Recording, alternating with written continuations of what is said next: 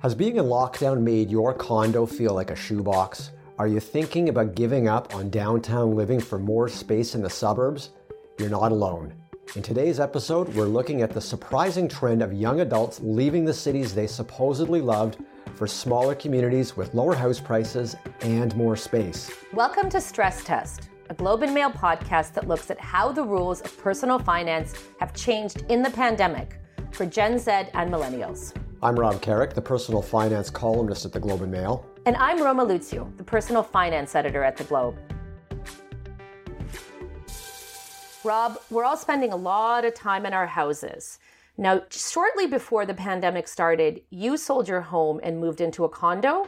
What's that been like? Well, it was about a year ago we did that, and we are really happy with the decision. Um, now, we are at the point in time when you really want to downsize. Our two adult sons have moved out, they're working, they're living on their own. We had a four bedroom house, we did not need all that space. My wife and I are not yard people in any sense, so the gardening and the uh, was no attraction for owning a house, and neither was cutting the grass and uh, raking the leaves and shoveling the driveway. So we moved into a condo, and of course, six months in, we were pretty much locked into the condo. And yeah, it would be nice to have an extra room, um, a little more space. The location is much more urban. We went urban in our move and we love it. It was a home run for our lifestyle. And uh, that's why I'm looking a little skeptically at all the people who are thinking, oh, I'm going to give up that urban experience and move out to the burbs. I'm coming off like 20 plus years in the burbs and I'm loving the urban experience. It seems to me that one of the things the pandemic's done is opened up people's minds to living in places they wouldn't have lived before. You know, my husband and I uh, never worked at home together before the pandemic. When the pandemic struck, we were spending a lot of time together working in spaces that were not designed for that. And you know, before the pandemic hit, we had always sort of mulled putting in a proper working space, getting a desk, and I don't know, there always seemed like a million more interesting things to do with our money take a trip, go somewhere, than, uh, you know, to spend that money on a desk. And here we are, many months in, facing a winter where we're still going to be working at home. Potentially the kids could be. Uh, you know, locked out of school for weeks or months at a time. Hopefully not. But uh, you know what? We're spending that money there now. And remember that a lot of young people and, you know, uh, older people as well, we're living in very, very small spaces. And I think that that proximity has caused people to rethink their living decisions. You know, one of the things that you had mentioned in a column that you wrote that I thought was really interesting was at the beginning of this, we had thought that maybe with so much uncertainty, people would hunker down and avoid making big decisions. We've seen the opposite. Tell me a little bit about that. I think what's happening here is that we're seeing a divide in the population and how they were financially affected by the pandemic. A segment of the population has been slammed. They've lost their jobs, they've lost income, they've had hours rolled back, and they're hurting. But there's a big group of people whose jobs have continued on normally and they're spending less in a lot of areas. They're not traveling or going to clubs and restaurants and bars and concerts, etc. So they're saving money. And I think this is part of the fuel that has helped people fund these decisive lifestyle choices they're making in housing. I am going to move to a bigger house in the burbs. I'm going to move to a smaller city. I'm going to renovate. Let's not forget renovations have taken off, and that's another way people are changing their living experience. You know, they say that the pandemic has intensified and sped up a lot of the social trends that were happening before. I think maybe that's happening in housing too. People who had long-term plans, maybe we need a bigger house, maybe I'd like to have a deck or or do a renovation. All of a sudden they snap their fingers. They said, "We have the money. Let's do it now. We're going to be locked into our houses. Let's be comfortable."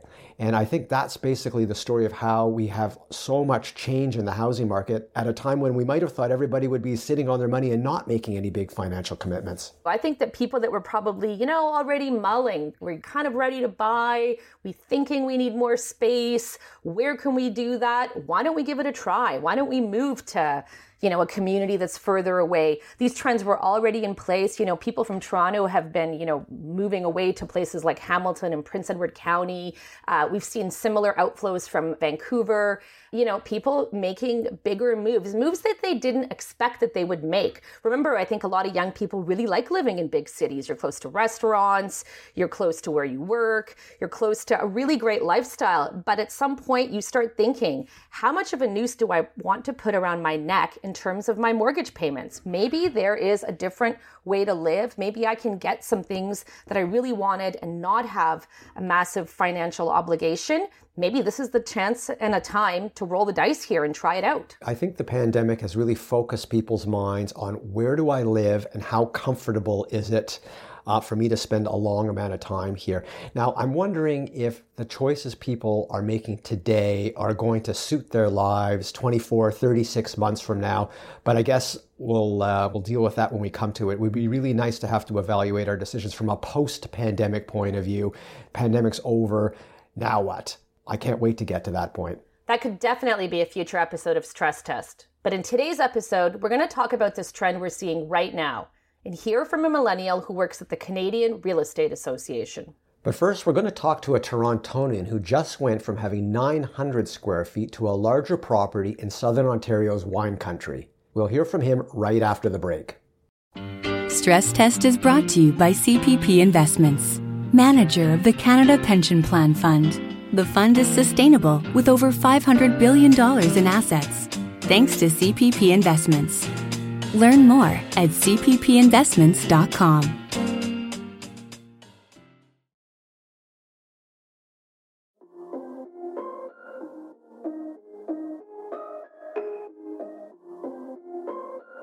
Chris is 34 years old and has lived in Toronto for 13 years. He and his wife, who is also in her mid 30s, bought their first home in the city five years ago We thought we were crazy spending about half a million in terms of a mortgage uh, in the stockyards. It was a hundred year old home, uh, semi.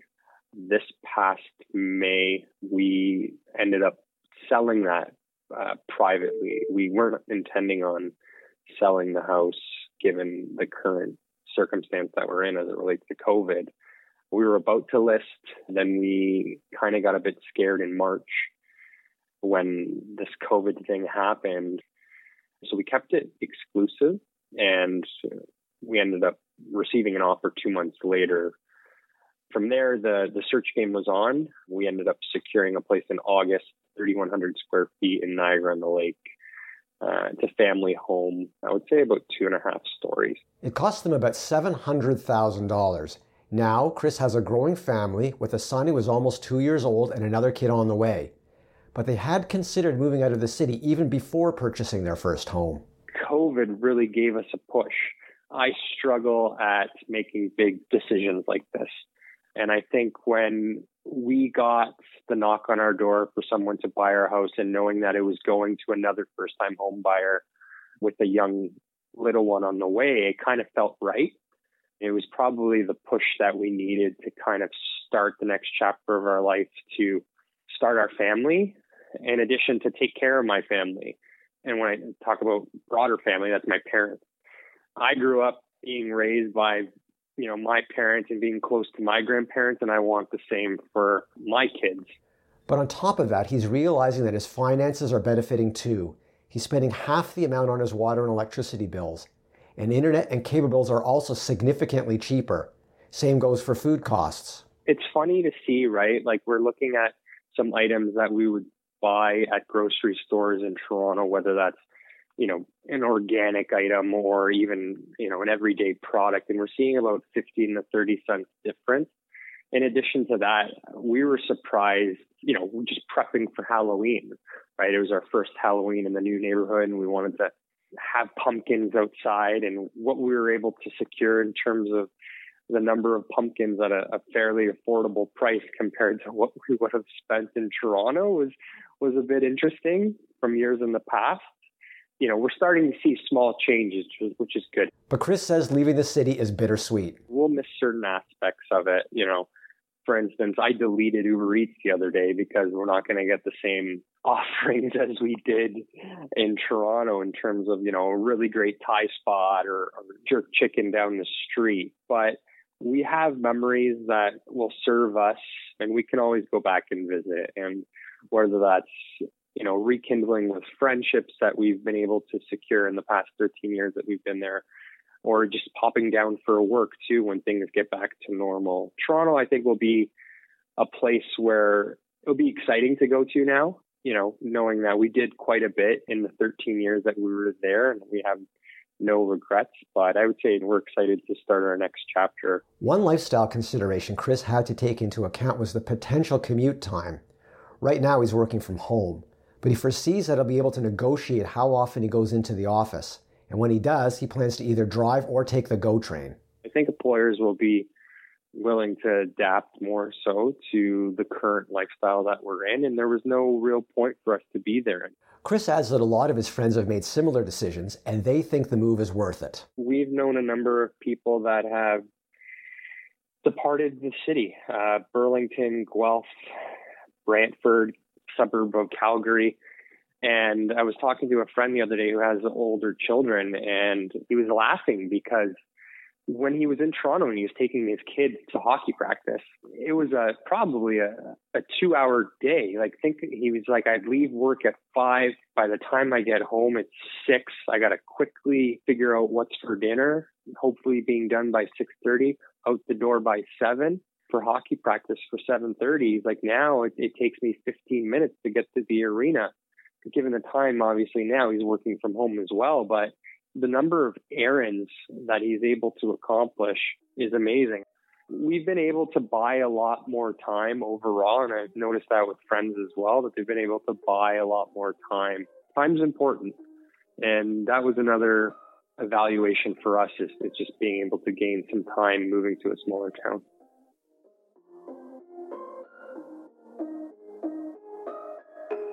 I think what Chris is buying here is balance for his life and his personal finances. And I think it's hard to put a value on this. And I don't know if people in the big cities who are mortgaged to the hilt can even appreciate this idea. But back in the day, you used to be able to own a house, save for retirement, take a trip, pay for your children's activities, and you weren't really running up a ton of other debt. But mortgage payments have grown far in excess of what incomes have grown. And so we're left with people who are out of balance. They're spending too much of their income on mortgages. Moving out to distant communities like um, like Chris has gives you a chance to bring the balance back, to have money for other things and not have to carry a ton of other debt. So I think in that sense, this is a home run for them. It sounds like Chris has made a really smart decision for his family. He wanted more space, he got it, he's closer to family. The big uh, question mark for me when I listen to his story is whether he's going to be able to handle the commute and how the living and working from home situation is going to play out for him. One thing that I think is going to be a benefit is not having a massive mortgage you know, being able to afford the home you live in will allow them to do things like take trips, have savings, plan for retirement. It's really hard to overstate how this financial freedom can fill out your life. Rob, what do you think? Yeah, financially healthier, uh, but I don't know uh, how the lifestyle will play out. You know, you've gone from a you know an urban experience to a quaint town, you know, hours away from the city center. You know, maybe that'll work out and they'll love it. Maybe they'll miss the urban experience. Another option is that perhaps the outflow of people into these smaller communities will transform them. It might take two, four, five, ten years, but these people are going to bring different things to these cities and smaller towns that they're living in. And so perhaps this is the start of a big change in terms of offering a different kind of lifestyle for people that live in these smaller places. You know, one of the one of the fun aspects of being a journalist in the pandemic is documenting what's happening and trying to project what will happen. You're right. Maybe small communities will become a little bit more urban and uh, the people who've moved into them will be happy there for decades to come. Who knows? To get more information about what areas have become hotspots for the housing market and how young Canadians are approaching buying property, we spoke to a real estate expert. That's coming up right after the break. CPP Investments is proud to manage the assets of the Canada Pension Plan Fund. The Canada Pension Plan provides retirees a solid income foundation. In support of that important priority, we've built a well balanced and globally diversified portfolio. It's designed to be resilient in the face of wide ranging market and economic conditions.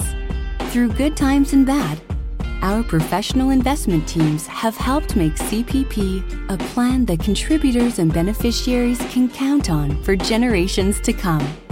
Learn more at cppinvestments.com.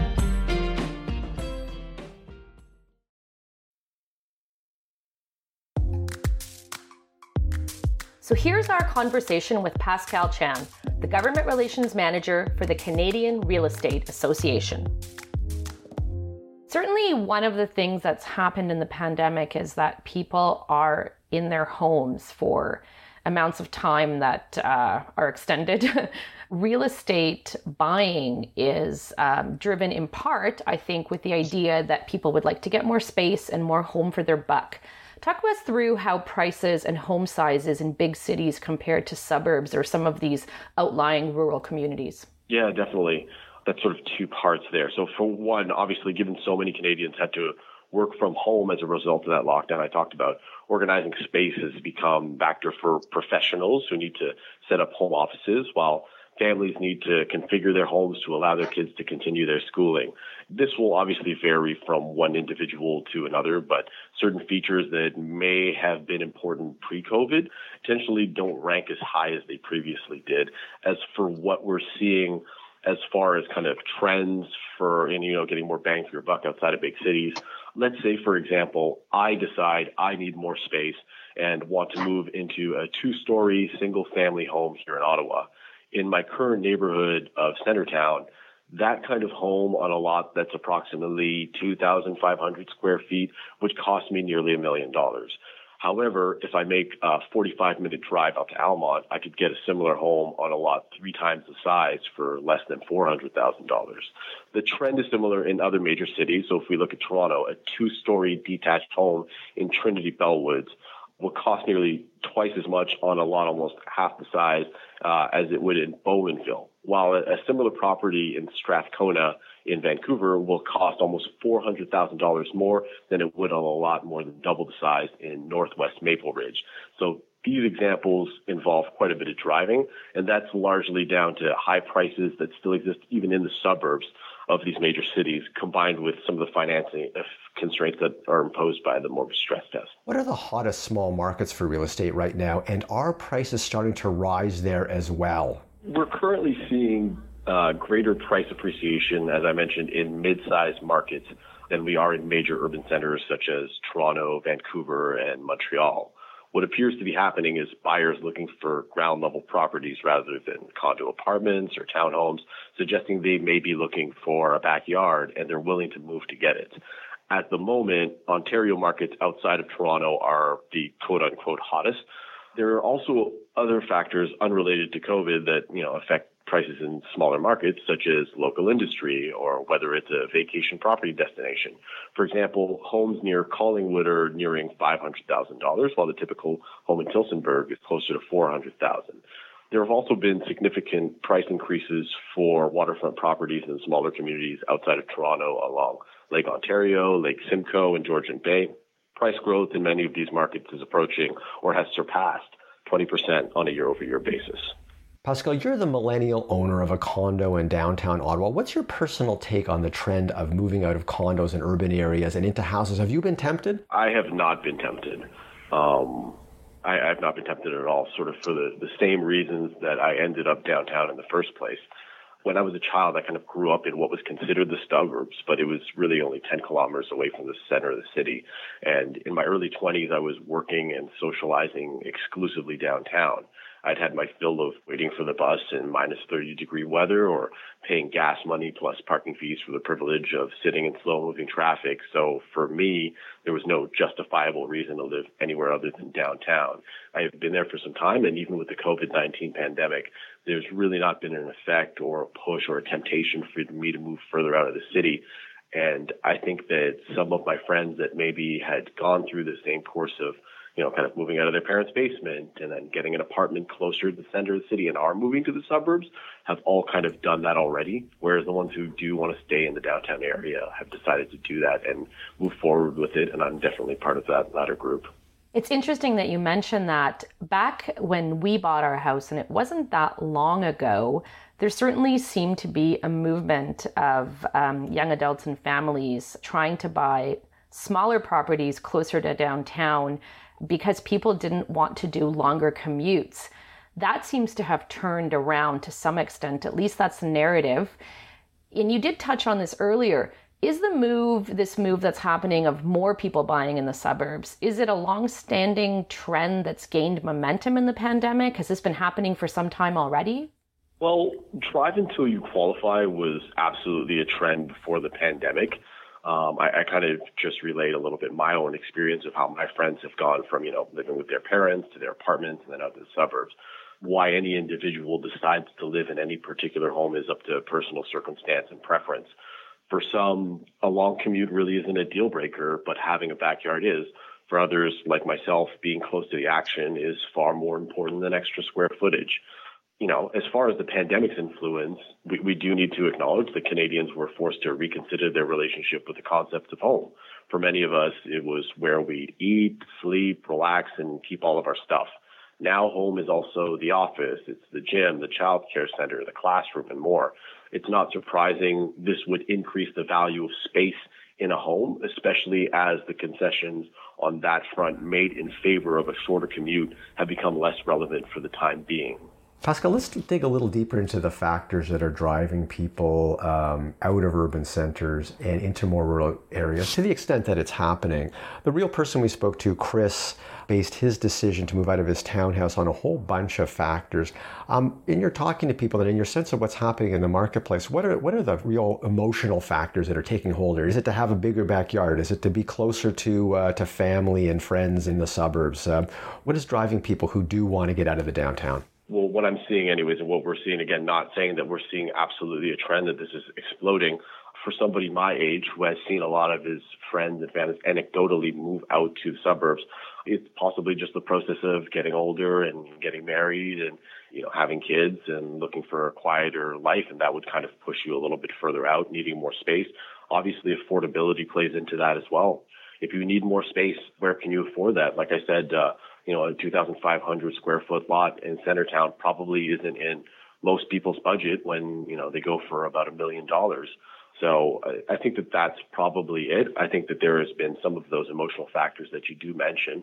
We saw the the articles about people that will go and be closer to family on the East Coast uh, with the U-Haul trucks piling up. Whether that actually results in home sales still remains to be seen. As is the case with Chris, people are making decisions about where they're going to live that are going to have repercussions in a post COVID world. So, right now, most people are working from home, or at least many people. Is it your sense that to the extent that people are moving into locations that are further away, is it on their radar that they're going to potentially have to commute for part or some of the week? Is that sort of factoring into the decision making about where they're buying? I think it absolutely has to because everybody's circumstance is different and that'll depend on who their employer is and what they expect once life returns to a certain degree of normality.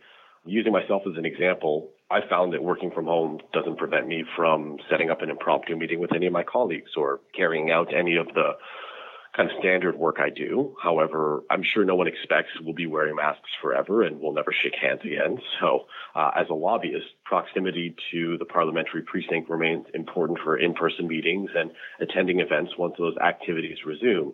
Uh, the strength of the greater Golden Horseshoe also suggests that many buyers would still at least like the option of coming into the city, even if it's no longer something they do every day. That said, you know, many companies and organizations have invested in infrastructure that supports a complete work from home model. Shopify announced they'd be doing that in May, and many others have rolled out some version of it. So again, if you work for Shopify, then I suppose you don't really have to worry about where you live at all. But again, you also have to take into consideration what your job will require you to do when things eventually do get back to uh, whatever the new normal is. I'm thinking back to your earlier answer, Pascal, when you talked about how you were quite comfortable and happy with where you are in your downtown condo. If you look ahead a couple of years, how do you see the decisions being made today about real estate playing out? Um, I mean, years from now, will we see a reversal of people wanting to move back into big cities because they realize small town life or suburban life is boring and they can't handle the long commute? You know, again, that depends because I'm sure no one predicted two years ago this is what life would look like in 2020 if population growth in mid-sized markets results in more businesses opening and therefore more to do, combined with families settling in at schools and in social circles, they could be inclined to stay. On the other hand, I moved from Ottawa to a small town of 50,000 for a summer job as a student. I found it quaint and charming for the first month. It started to feel small by the second. And by the third, I wanted to be back in a place where stores stayed open past 5 p.m. and didn't close over the weekend. I could certainly see people who grew up in cities reconsidering a decision to move too far out of a major urban center. I did mention earlier as well that new Canadians usually arrive in those major urban centers. Low inventory and lack of new supply is going to continue to place upward pressure on home prices, but improved housing affordability could allow them to stay. Young people also tend to prefer cities. So again, as I talked about earlier, how I've seen my friends uh, and people around my age kind of move through the process of getting close to the city and then getting further away. You know, even if we do end up seeing that exodus among millennials, Gen Z may well compensate for that outflow. Thanks to Pascal. I agree with him. A big part of where you live, in addition to the financial element, has to do with what chapter of your life you're in. Lifestyle is a huge factor too.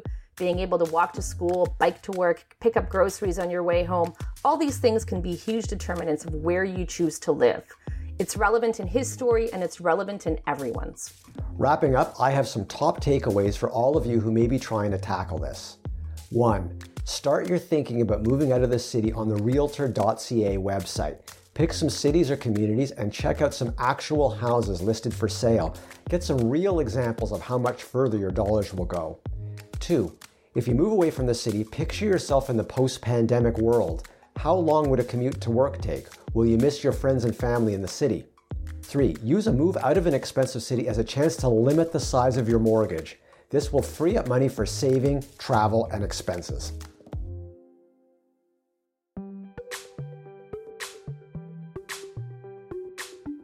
Thank you for listening to this episode of Stress Test. I'm Roma Luksic. And I'm Rob Carrick. This show was produced and edited by Amanda Capito, with mixing and editing by TK Matunda. Kiran Rana is the executive producer. If you like what you've heard, make sure to subscribe to the show, share it with a friend, or leave a review on Apple Podcasts. Bye for now. Stress Test is brought to you by CPP Investments, manager of the Canada Pension Plan Fund. Canadians can be confident in the fund's sustainability. In the last 10 years, CPP Investments has earned more than $300 billion for the Canada Pension Plan. With over $500 billion invested around the world, CPP is set to provide a retirement income foundation for generations to come. Learn more at cppinvestments.com.